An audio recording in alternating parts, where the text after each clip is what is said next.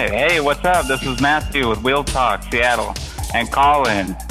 Yo, and, what's up, guys? And Reed Olafson, and our guest Reed. Hey, friends. Awesome. We're here to talk about a project you two have been working on. Uh, Reed, you've been you made a, a comic, graphic novel. Is Sure. it okay to call it a comic? It is okay to call it a comic. I I think as I get older, I lean more into that term. I feel like, uh, especially in the early aughts, like the term people just start when comics became cool again or acceptable. I feel like the term graphic novel got a little pretentious. But yeah, comics is uh, se- se- sequential storytelling with art. So I yeah I I lean in pretty hard to comics. That's the term. Good. All right. Well, comics then, and Comics. the the title is I'm blanking. it's Riders in a Mink Cage. The uh, I don't blame you. The um, my handwriting is chicken scratch, um, and I intentionally got a little off the rails in writing it uh, on the front cover there. Yeah, very uh, Yeah, segment, okay. a, little, a little bit of rough segment in there, maybe. Yeah, Reed and I have been working on this awesome comic. It's been great to work out. We did uh, some video collaboration, and um, it happened to have some bikes as some of the storylines. So, of course, we got into it, shared it with Matthew, and um, here we are. You want to tell us a little bit about what what we're doing here? What's going on? Well, I shared the comic with you, and I was thinking about. I've been working on this project for, if I'm being honest, about five years now. Um, and eventually, it was like I need to I need to bring this thing to life. Um, I've had it in different forms of finished for way too long, and when it came time to making, I was like, okay, how am I going to bring it to life? Well, I'll do Kickstarter, and then it was like, Well, how? Go on. You just reminded me. Uh, back it up. I met you at a coffee shop, and uh, Yeah, so- just be scribbling away, doodling, and Yeah, we'll we'll, we'll yeah. yeah. we'll backpedal all the way. Um, Yeah. yeah, we met at a coffee shop because we have a, we had a mutual friend working um, next door at a bike shop, and then we just started hanging out, um, going on bike rides, living talking about bikes, talking about bikes, um, taking pictures with bikes. living the Seattle dream. You know, Cranksgiving 2019, Cranksgiving. Yes, yes. Um, and we found out about your involvement with the bikery. mhm, Uh, yeah, we talked a little bit about that on this show. yeah. Uh, bike- well, go on. well, I guess let's start there. What, what do you do with the bikery? I found the bikery in 2016. Um, the bikery is on Hiawatha Street in Seattle. It's a 100% volunteer-run nonprofit bicycle shop, bicycle kitchen. It's a sliding scale uh, education center, so no one's ever turned away, uh, and you can come there and work on your bike. It's a fully stocked shop, and we have all the tools you need. We also take donations and we build up bikes to sell them to uh, people for below market prices. Awesome. Oh yeah, I've been there. It is definitely below market prices, but you can find just about anything there. I mean, we'll have we'll have some gyms occasionally that will you know mark up. You know, we got to make rent too, but uh, yeah, um, you know, trying trying to not have burner bikes in there, but you know they show up every every spring regardless. Yeah, last time I was there, I asked if we could uh, cut a tandem bike in half, and we were this close to doing it too. Oh yeah, yeah. I rem- I do remember that that one. Yes. Um, we've had a few tandem donations from time to time, but I think that one was particularly janky. Did Yeah. Did you ride that one, Matt, or did Did Reed take that one for a spin? I can't remember. I think we tried to take it for a spin, and Oh, okay. it did not seem safe. Not roadworthy. That's fair. Not yet. Cool. Well, thanks for telling us about the bikery.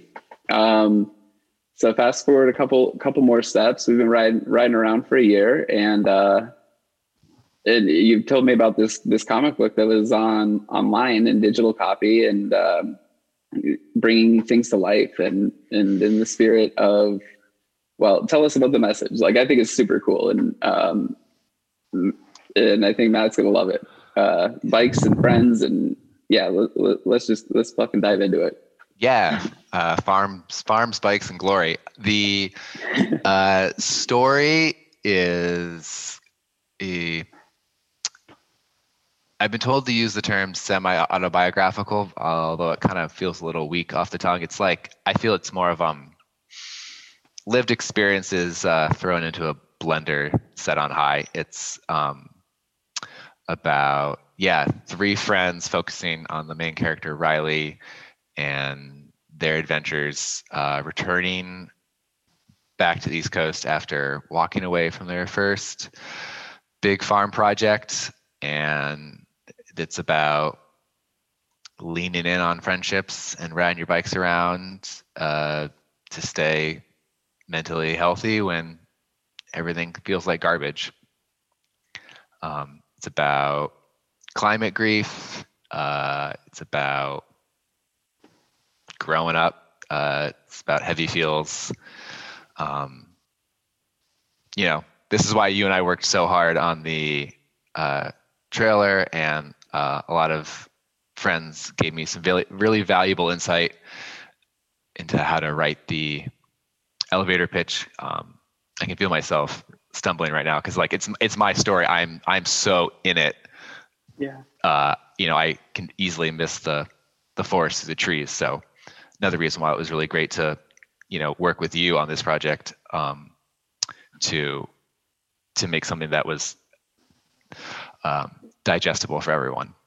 Yeah, definitely. Um, and Ghost Teeth, we uh, you reached out to them and got permission to use their song, local Seattle bikey rockers and bikey punk rockers. Yeah. yeah, yeah. It just I was, um, yeah. Their album came out what two time man. Okay, two years ago. Whenever I don't know, but it came mm-hmm. out and I was like, right about the time it came out, I was like thinking like what would be a good musical choice for for the Kickstarter, and for a minute, for as a placeholder, I had Against Me's uh, "Joy" in my head because it's also a short song.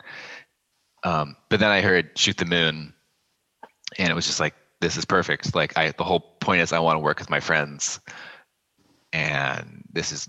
I think that had the there is like an equivocation of like how literal do I want to be with the music, but there is I really like like we talked about. I mean, there's the space theme that we all love, but the mm-hmm. feeling of like burning up on reentry of like having some life experiences that that at least for the moment afterwards like you still feel like the residual effects of and it, it makes you uh, real life doesn't register the same way you you feel like kind of out of touch and you're trying to search for what that new normal is as you settle in. And that's kind of what mm-hmm.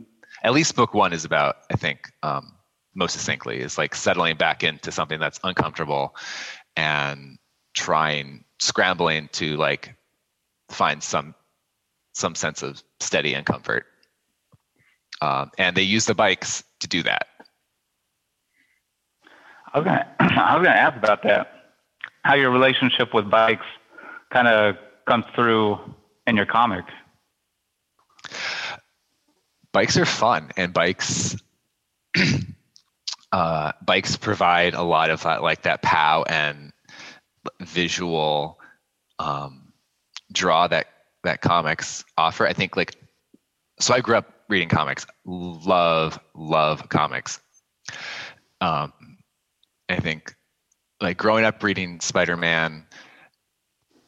I think you're attracted to it for like the human form and like the body doing these like amazing feats um, that and you don't think you really contemplate as a kid the like sometimes ultra violence that's involved um, mm-hmm. but and i did those weren't i love superhero stories. Much of my um, morality is, is based on them but i those aren't the stories that i wanted to tell. I, i've seen that movie before so to speak um, but I think, you know, again, lived experiences, but also I think bicycles bicycles are kind of the superpower. They they give you the ability to like move quickly, um, and and see the world differently. And again, they're like there's this sweet spot of like there's this like there's like super elegant machinery that like humans built so, and there's like a classical element of it so it's like it's like cars but the engine is you so it's in my mind far more interesting of a story to tell um, yeah i think this the it's just like it just i think the bicycle begs the the best parts of ourselves and it's just a really cool way to be in the world and um, literally it's like it was just a cool vehicle to use to tell a story Yeah. So kind of Yeah. along those lines, um, it's an ultra. I mean, you rode across the country yourself and have gone on multiple bike tours for multiple days and weeks at a time, and that's Mhm. something I've been dreaming of and have accomplished a few times and overnights and a couple day trips. But how does that? And I've seen, you know, re, going through chapter one. That's that's a huge part. You know, the the journey and it, the time is in, in defined is not really defined in between i- in between stops and you know doing some short tours that kind of there's um it evoked that feeling of like timelessness when you're on the bike and uh and that the, the, healing power of the machine i suppose totally in some Um, ways Yeah, you're right. There is, uh, especially chapter one, um, there's like discussions about time and memory. And yes, particularly what draws me, like I ride a bike through Seattle day in, day out because it's fun. But like, particularly, I think one reason I've been bike touring now for like 10 years plus is that the, when you like moving through the world on a bike, um, it like when you're just in the journey it's like uh it's not that like the the weekly 24 hour structure that we have is wrong but it's like it's it's good to check out of that and experience time in like a different way. Um and i've never i haven't had that happen in another means of travel so for sure another reason i keep coming back to the bike Yeah. cool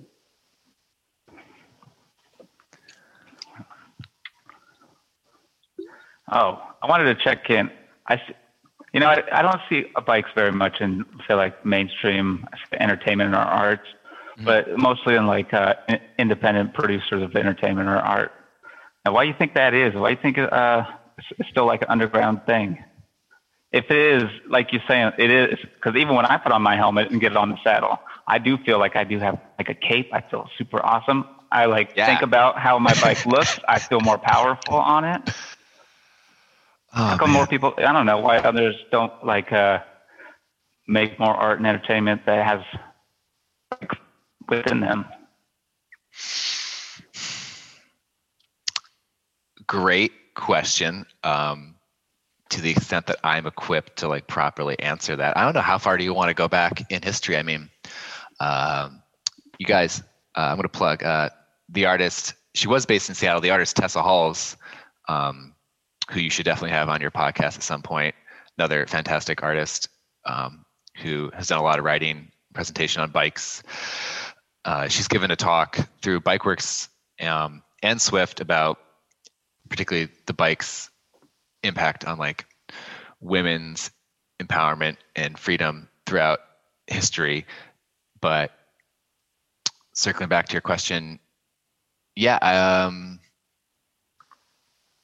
you know how i think there's most simply there's just been more money put to put to advertising cars. Um as a cultural touchstone. And you know I, I i'm certainly down to go after the narratives but like i think ideas of like you know if if you it's it just was never equated with the idea of success. Um you know uh i'm going to address it again lived experiences. I'll address in like further issues of this story but like i have literally been pulled over in the middle of a vermont winter and asked by strangers like why are you doing this? Like do you have a dui which is an incredibly strange inappropriate way to like open a conversation with a stranger but it was that like like like if you're not there's still i think are i don't th- that narrative it kind of falls apart in seattle but there's still like there's still like it's you know whether or not we believe it it's still in um it's still in us and i think people do wonder like well just get a job and get a car hippie, Mhm. um, which you know is reductive and boring, but you know maybe that's maybe that's why. Um, uh, Maybe so. I when I was at the short run, I look out for bike comics, uh, and uh, mhm. I'll find at least one a year for sure. I think it, it is it is more like I don't know, more people need to experience it, but also like a diverse voices need to be like I don't know, experiencing it too. I think I think the the bicycle,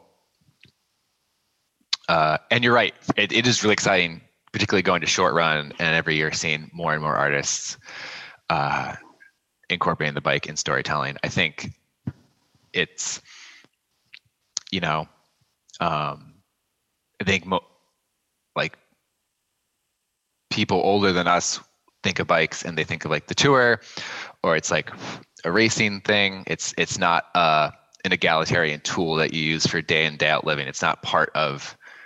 It's not necessary for living. Um, whereas, like you know, if you took my bike away, I'd be like you know cold and naked in the woods. It's just useless. Mhm. Um, yeah, it's really it's really cool, and I think also what's cool at Short Run is to see you know artists that don't look like me writing and drawing about their experiences on bicycles. That's uh, that's interesting. I moved to Seattle about ten years ago from uh, the middle of the country, and um, that's it's kind of it resonates with me that like when you have a DUI, that, that I've heard that a Right? few times, and it and it is, it is a lot better here in Seattle. Um, the people are more tolerant. Uh, the extension of that, I think, is what do you mean you ride your bike everywhere? Do you have a driver's license, or you know? Do And, I, and I've I've caught myself it's like, no, I do have a dri- you know volunteering that. No, I have a driver's license. I drive sometimes. I prefer to get around this way. There's really no reason not to get around this way. And before we didn't, we you know did, we had to stay inside. The traffic was nuts. Like it was the best way to get around. I mean, transit's pretty good, but like the bike Yeah. was it most uh, uh, most consistent anyway. And I like I value consistency over speed for sure. and often you are faster anyway. exactly, exactly. And those are the those are the bonus points. hmm yeah when i was you know living uh, in the northeast um, this is the first city i've ever lived in um, you know i could see i understood that like okay if i'm going to be biking like 10 or 16 miles one way to a job back and forth like this is this is me this like i clearly love cycling so that's on me i don't expect everyone to do it. And there are you know obviously very clear barriers as to why not everyone rides their bike in the city but when i moved to seattle and like saw the traffic and gridlock myself then it was that really does beg the question like why doesn't everyone ride their bike? This looks terrible. Um, Mhm.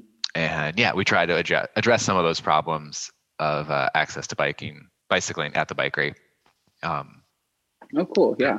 yeah there are there are good forces at work but yeah it it it does um yeah seattle traffic is nuts and Mhm. we're not we as a government are not doing enough to deal with it um and especially now that there are less cars on the road it's now's now's the time now more than ever Yeah. get a bike if you can So tangentially related infrastructure question: Do you have a favorite greenway or bike route in Seattle? Well, maybe maybe one of each, because greenways and bike routes are maybe not mutually exclusive. I hmm, hmm.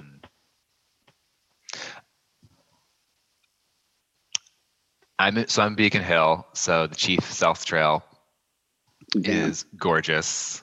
Um, you know, even on a semi-cloudy day, you can kind of catch glimpses of Rainier, and uh, especially for bike touring, I appreciate it as a easy way to like head south and you know south around the lake or just get out of the city towards um, the big mountains. Um, so that's that's pretty special to me. Um, yeah what about you guys? Have you been... one that's built. I like that one the most. the newest one that's built? Oh yeah, I'm gonna go check Which that one one is that, every Matthew? time. Which one is it? I probably right now is like Fourth Avenue. Actually, it's not my favorite, but it's still pretty nice, you know, now that it's brand new. The one they built on Dearborn two years ago Mhm. uh, was much appreciated. I could, especially, could be uh, in the international district and grab some noodles, and then quite uh, with great peace of mind and safety ride up towards the bikery. Yeah, yeah, that goes right there. Yep. hmm and I Yeah. think they recently refreshed the intersections underneath I five too to make them more safe and have dedicated bike lights as well, which is phenomenal. Thank you. Thanks. Yeah.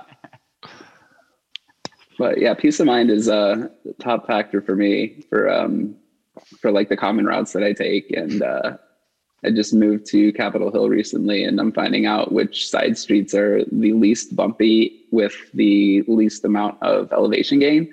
So that's that's been my jam for the last couple months.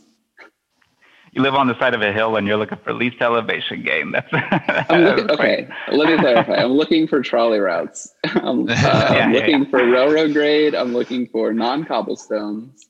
Um, That's fair. Okay, fair, fair. All right. Got a few. It's it's good.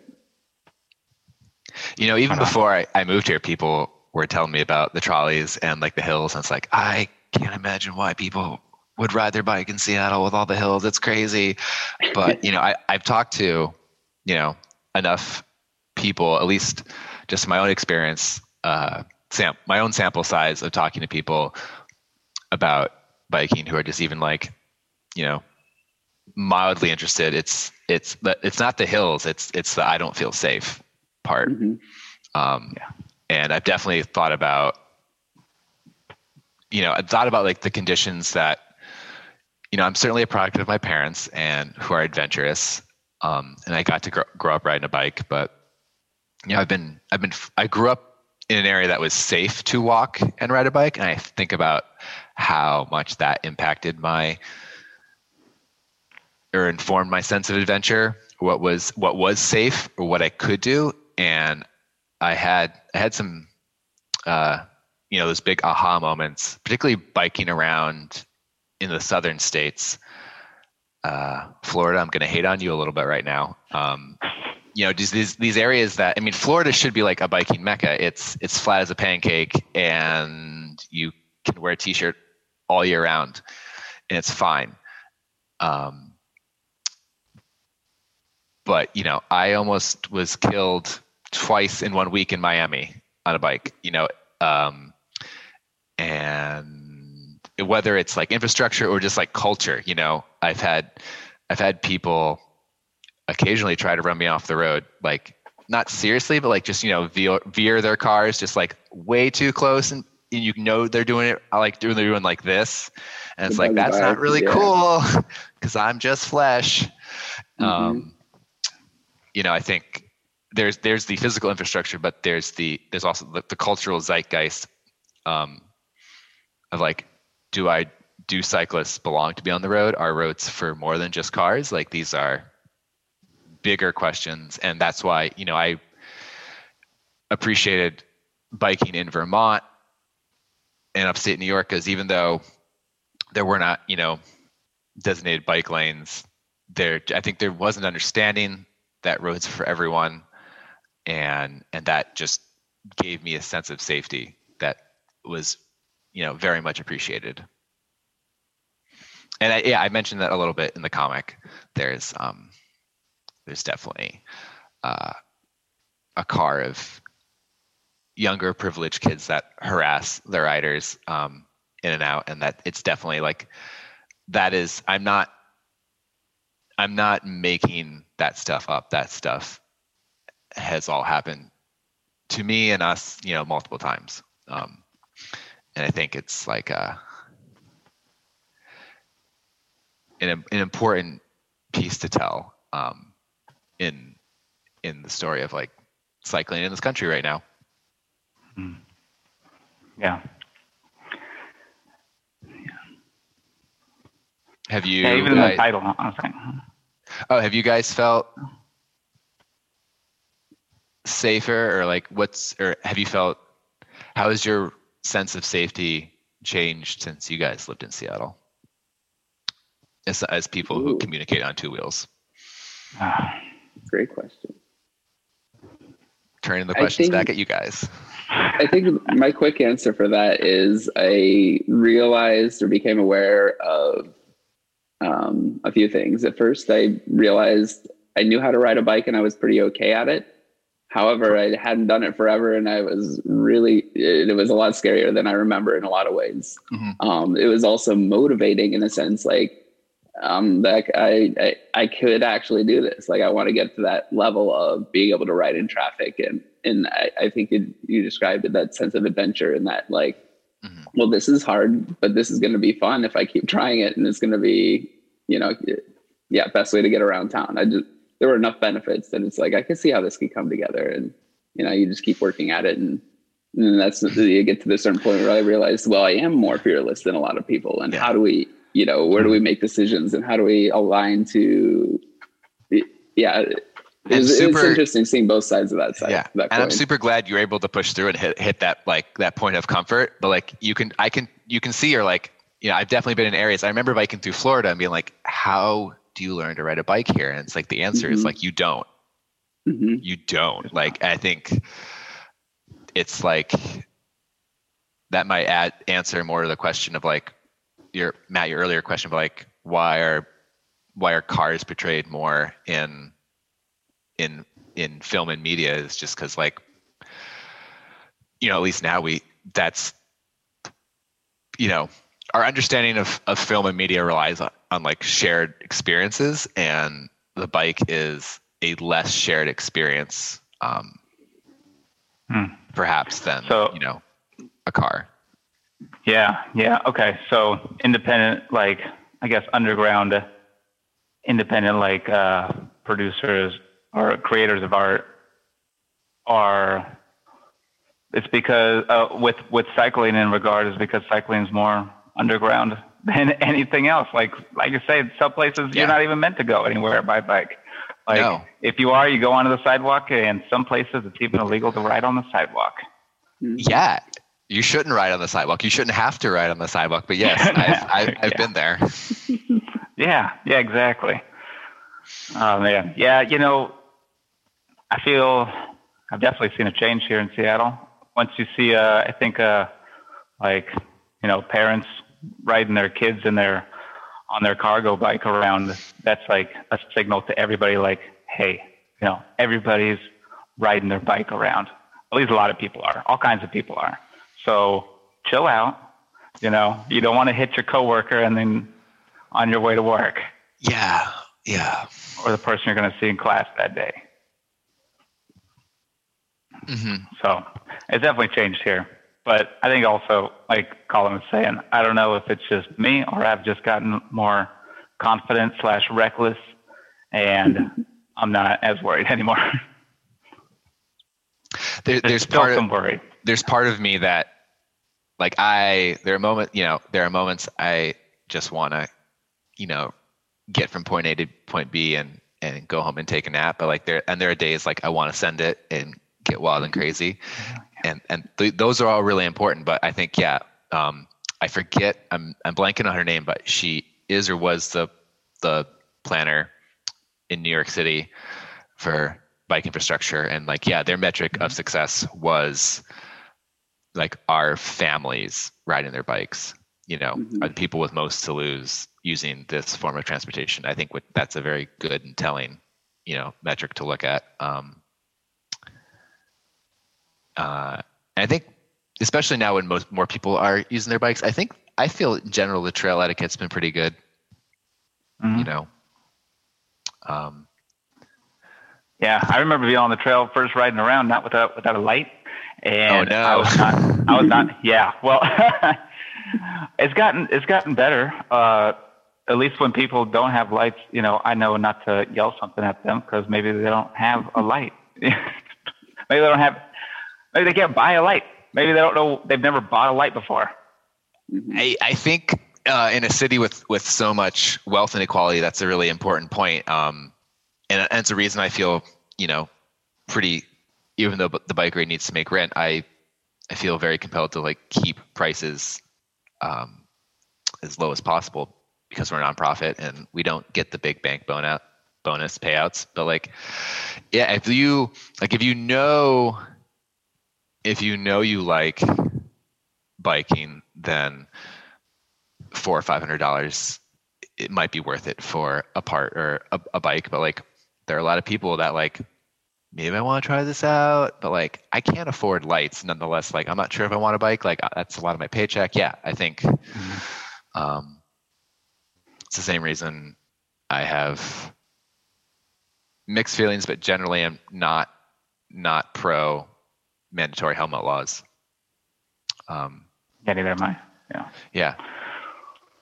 And it's it's good to see Cascade uh, Bicycle Club retract their they advocated for the the law. Now I think they're working to to repeal it. So that's news to me. That's pretty cool. It may have been on the DL. Whoops, I don't know.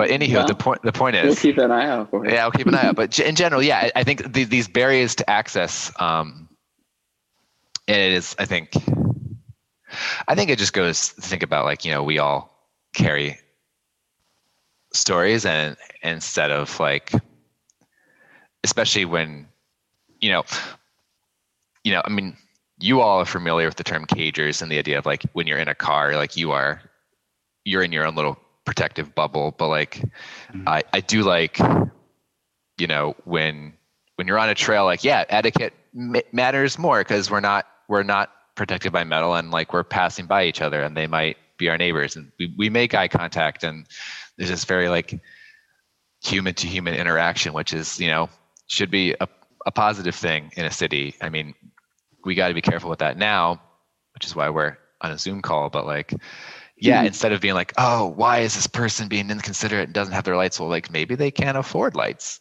Mm-hmm. Um, or maybe or they why are you riding on the sidewalk? Well, because there isn't a bike lane nearby. Because there isn't a bike lane. Or maybe they just had a really long day and mm-hmm. forgot to charge their lights last night. I think um, there i think the the vulnerability of cycling can more often than not knock on wood be a means of like expanding your patience and compassion for people.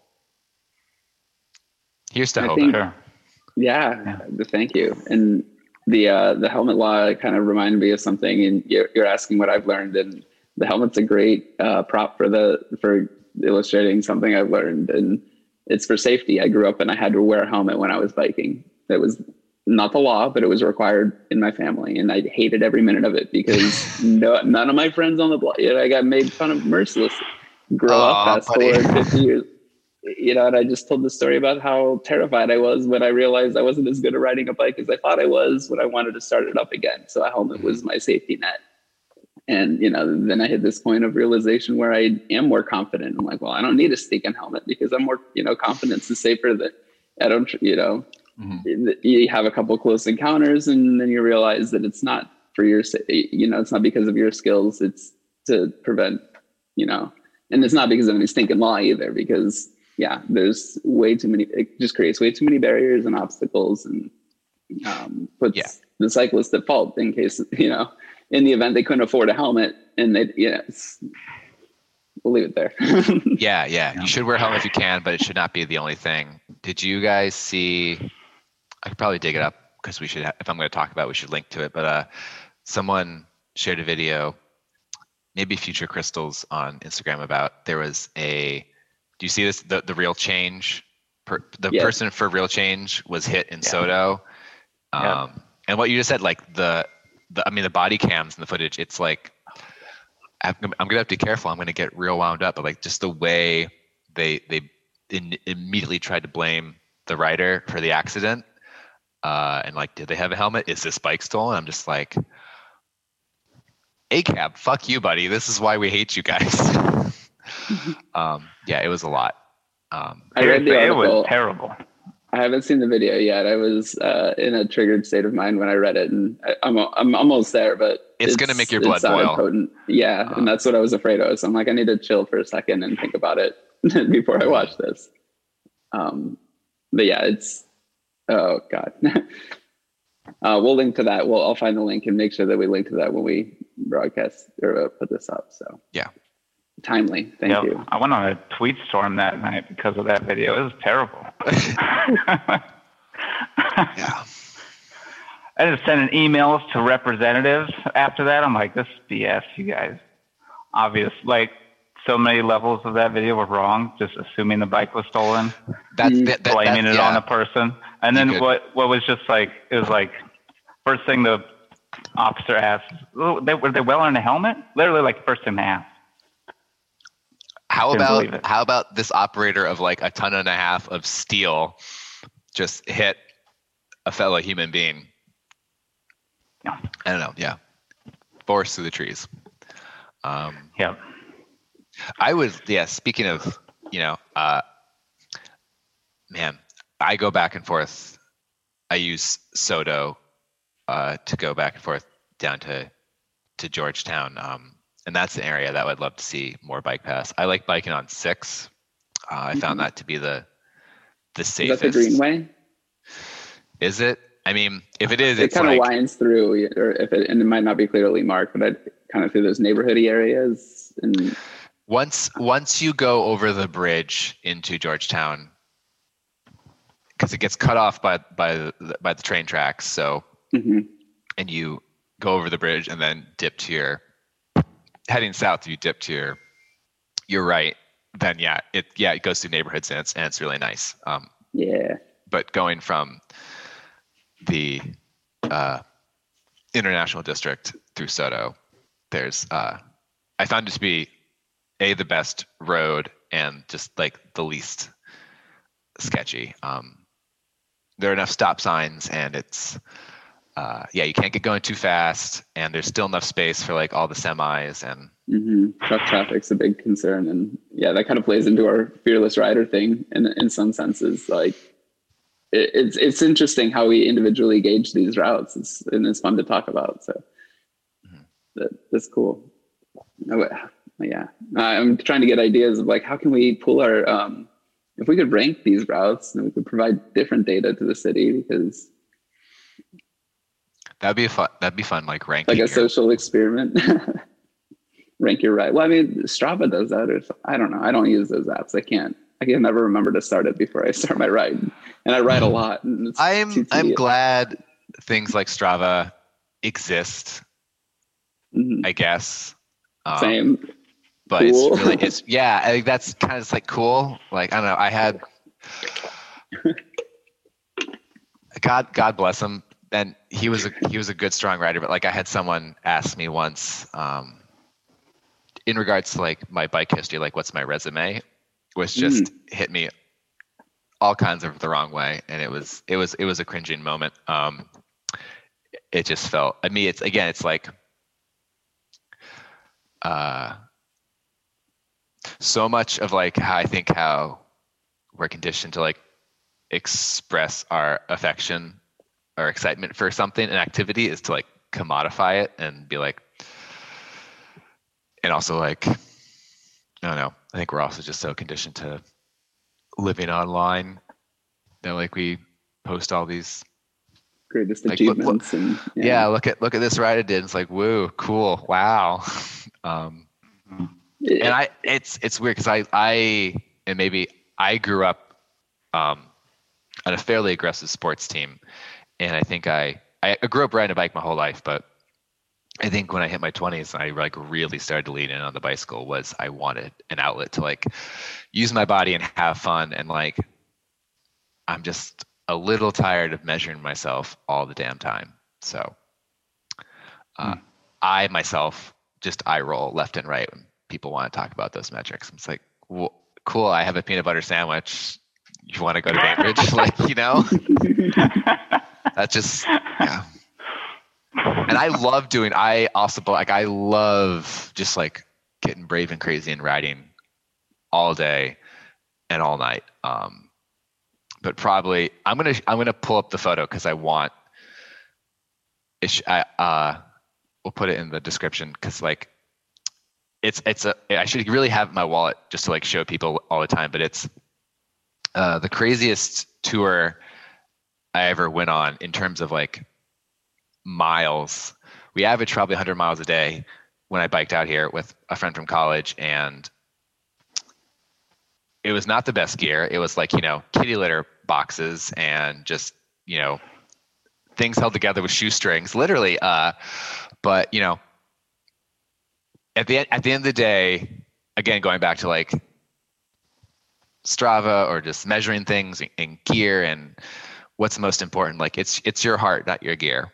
You know, like the gear is important because like inherently like you are you need a bike to to ride a bicycle and that is important uh, and you should have brakes and good tires but you know um, as a wise sage once told me, all bikes are good.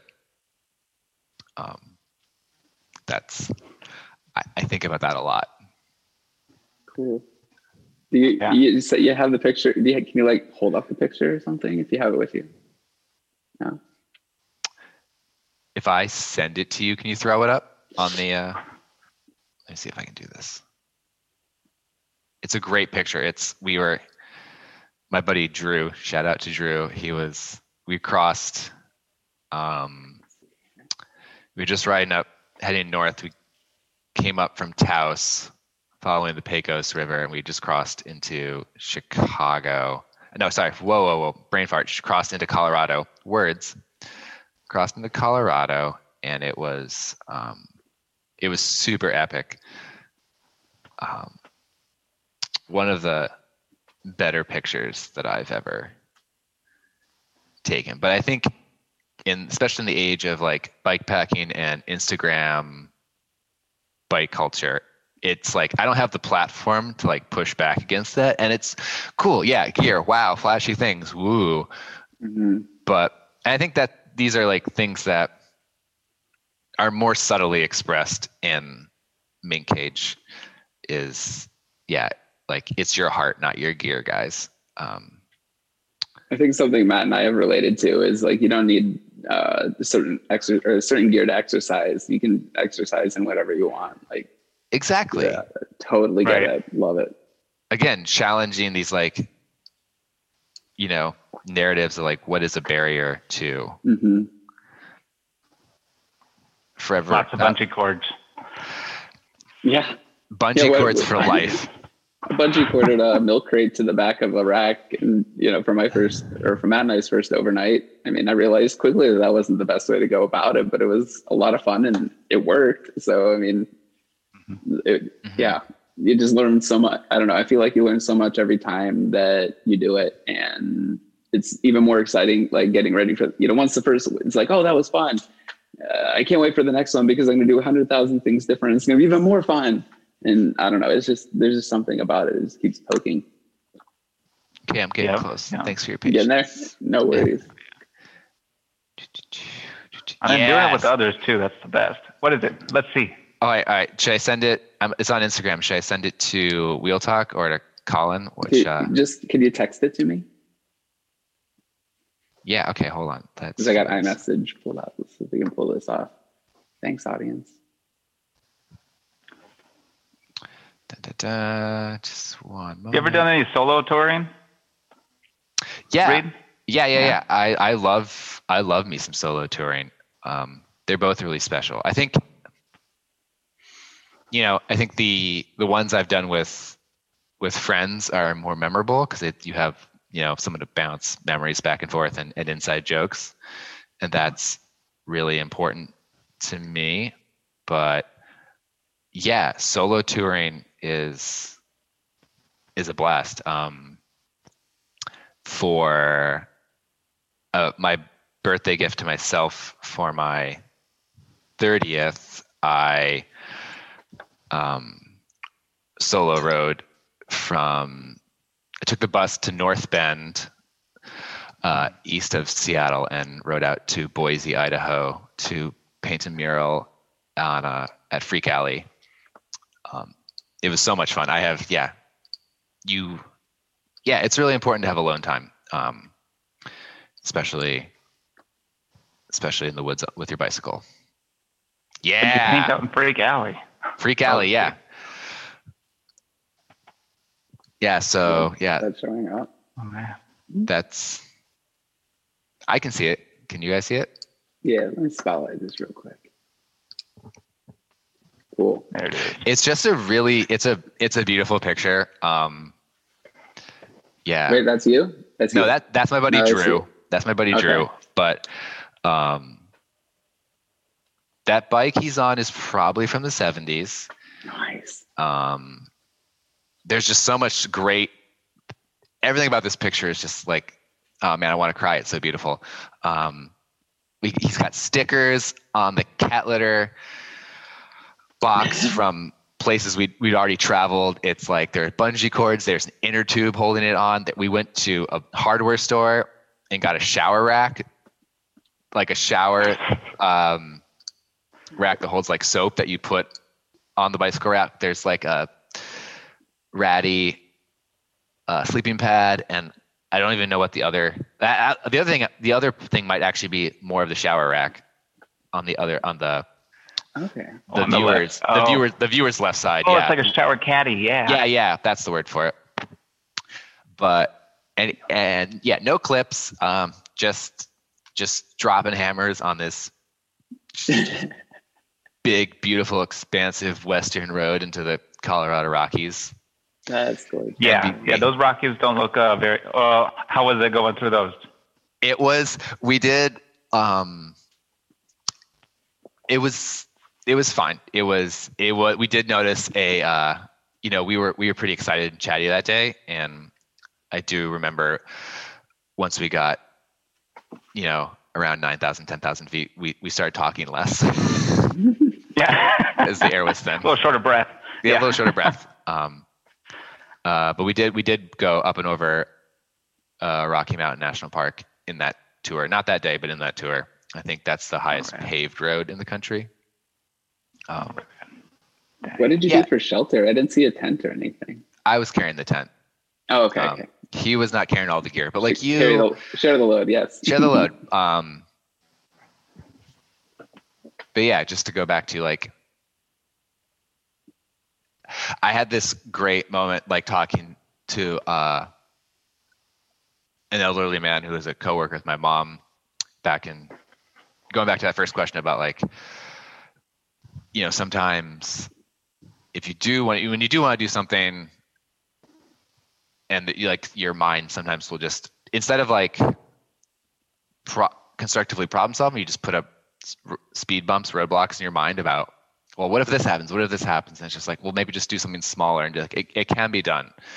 Um, and we were talking about like you know it, you you can bike four seasons in in the northeast or in seattle you know you just there is some gear that is really important but like like lights or warm clothes or you know Fenders. fenders shout out to fenders Yeah. but but yeah i think yeah i just look at this photo and just think about how much like grit and and just like really intense woo energy is in it and yeah you know um sure maybe it was harder but i i think i don't think he had any i probably he probably had more fun than than most people you know i've i've seen on a bicycle um Mhm. and yeah at some point i guess i just start to yeah i guess i just always have a desire if i see people running in one direction i just want to run the other way but like it's really cool how people are getting and gathering and talking about bikes online but in some ways it's just like one eye roll for me after the next it's like wow that cool you have a thousand dollar multi thousand dollar bike with and hardware that you took way into the woods cool um, hmm Yeah, right. This, yeah, yeah. So your your novel is not about like racing or about com- competition, about being the best, or about improvement. it's about or- sup- it's about it's it's more about like yeah pushing it and i'm more interested what i like about the bike is there's a, even with friends there's a lot of you time and I'm more interested in like the spaces traveled in your in your brain than like on the road. You know, you don't have to go. You don't have to bike across the country to have like really intense, powerful experiences. You know. Yeah. Um, Yeah. I think it's really amazing and cool that, for better for worse, like we live on a continent where, like, at least for us, I can travel. Borders don't virtually don't exist. Like I can go. We live in this collective of sovereign states, and I can cross the borders, and no people take will take my money and speak my language, and no one asks why I'm there. I mean, unless I'm sometimes on a bicycle, people ask why you're there, and I understand there's a lot of mm-hmm. privilege to be able to say that, but it's you know you and if you can fight for the time off to, to take those experiences then you know by all means do it. But you can you know i think you know i've had some of the coolest experience that i've had is, is is waking up in like not the most glorious places like waking up you know behind a shopping center or like in a playground uh or you know in a in you know buildings that are falling apart. Um i think that's what Mink Cage is more about and finding like beauty and like a lot of purpose and meaning in that.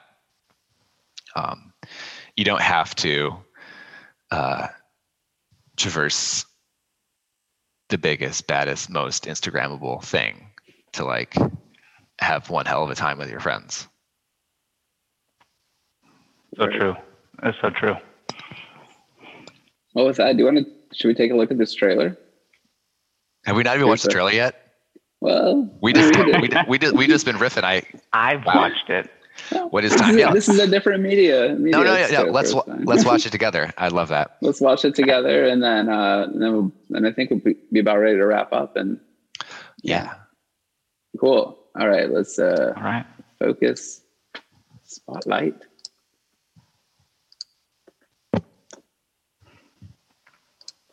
And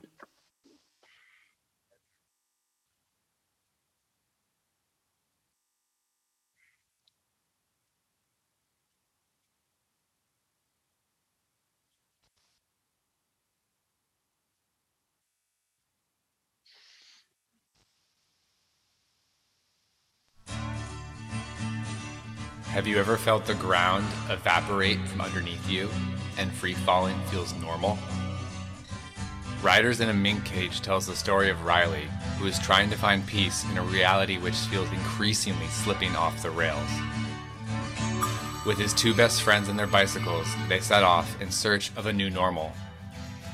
Six years post the Great Recession, jobs are hard to come by and a sense of steady even harder. The story fiercely begs us to lean into our closest friendships through the more difficult chapters in our lives. Olson combines atmospheric artwork with a complex yet accessible storytelling style to create a thoroughly engaging book.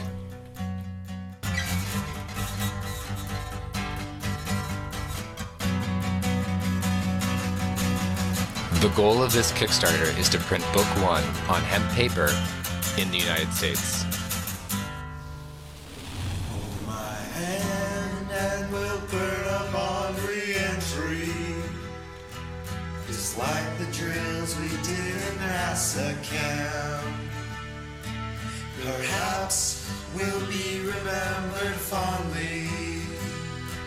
Lost cosmonauts on Russian postage stamps.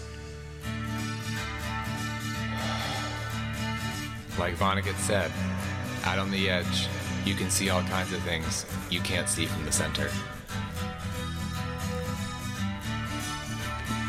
woo cool. When they say Dude, I'm excited to get my copy. I've already. make. What do you, is is? Yeah, I've pledged. Thank you. I'm expecting a signed copy. you will get a signed this. copy Awesome. Cool. Hell yeah! And uh, us, yeah, go ahead. Go ahead. No, I would say tell us tell us the deets. Like when when does this thing wrap up, Reed? And where are you at? Like I mean, we already know. I already know where you're at because we are 70 over 75% funded uh 2200 goal. Uh, we got seven or eight days left. So over the halfway point, but uh, creeping in on the finish line. Um, yeah. Got to get, want to send a shout out to my sweetheart Jess for helping with that that elevator pitch. Um, and big shout out to you, Colin, and both y'all for doing this podcast. This has been a lot of fun and a dream of mine ever since uh, I saw you guys uh, interview the the safe 35th folks. Um, it was cool to see that on the screen with y'all. Um, and yeah, uh, it's going to be printed uh, regionally uh, on hemp paper. Um, it was another like hurdle and kind of headache logistical logistically to manage, but I felt like if I was going to be a control freak on this, you know, you know, super viscerally personal project, like I'm not going to pull my punches. And uh, yeah, I think the story is, is also about, you know, asking the questions of like trying to, you know, maybe another world is possible and maybe we could do things better in different ways or like be creative about it. So I think, yeah, it's, I think it's important for me to like think about the materials we use uh, for this medium that I love so much. And I think that's like, that's an important part of like the storytelling. Well, this, is, Yeah. this is great. Well, thanks for coming on. And I mean, timing is everything. This is the first ever remote podcast we've ever done. It was something that I didn't I had only vaguely considered. So I thank you for approaching me with the project. I'm glad to help. And yeah, thanks everyone for watching and go go pledge your support now. Yeah. Do it. Please. Anything else, Matthew, before we uh, bump out of here? Oh no, man, this is great. Thanks, Reed. And yeah, really looking forward to reading it all the way through on hemp paper for sure. Yeah. Thanks, y'all. Peace.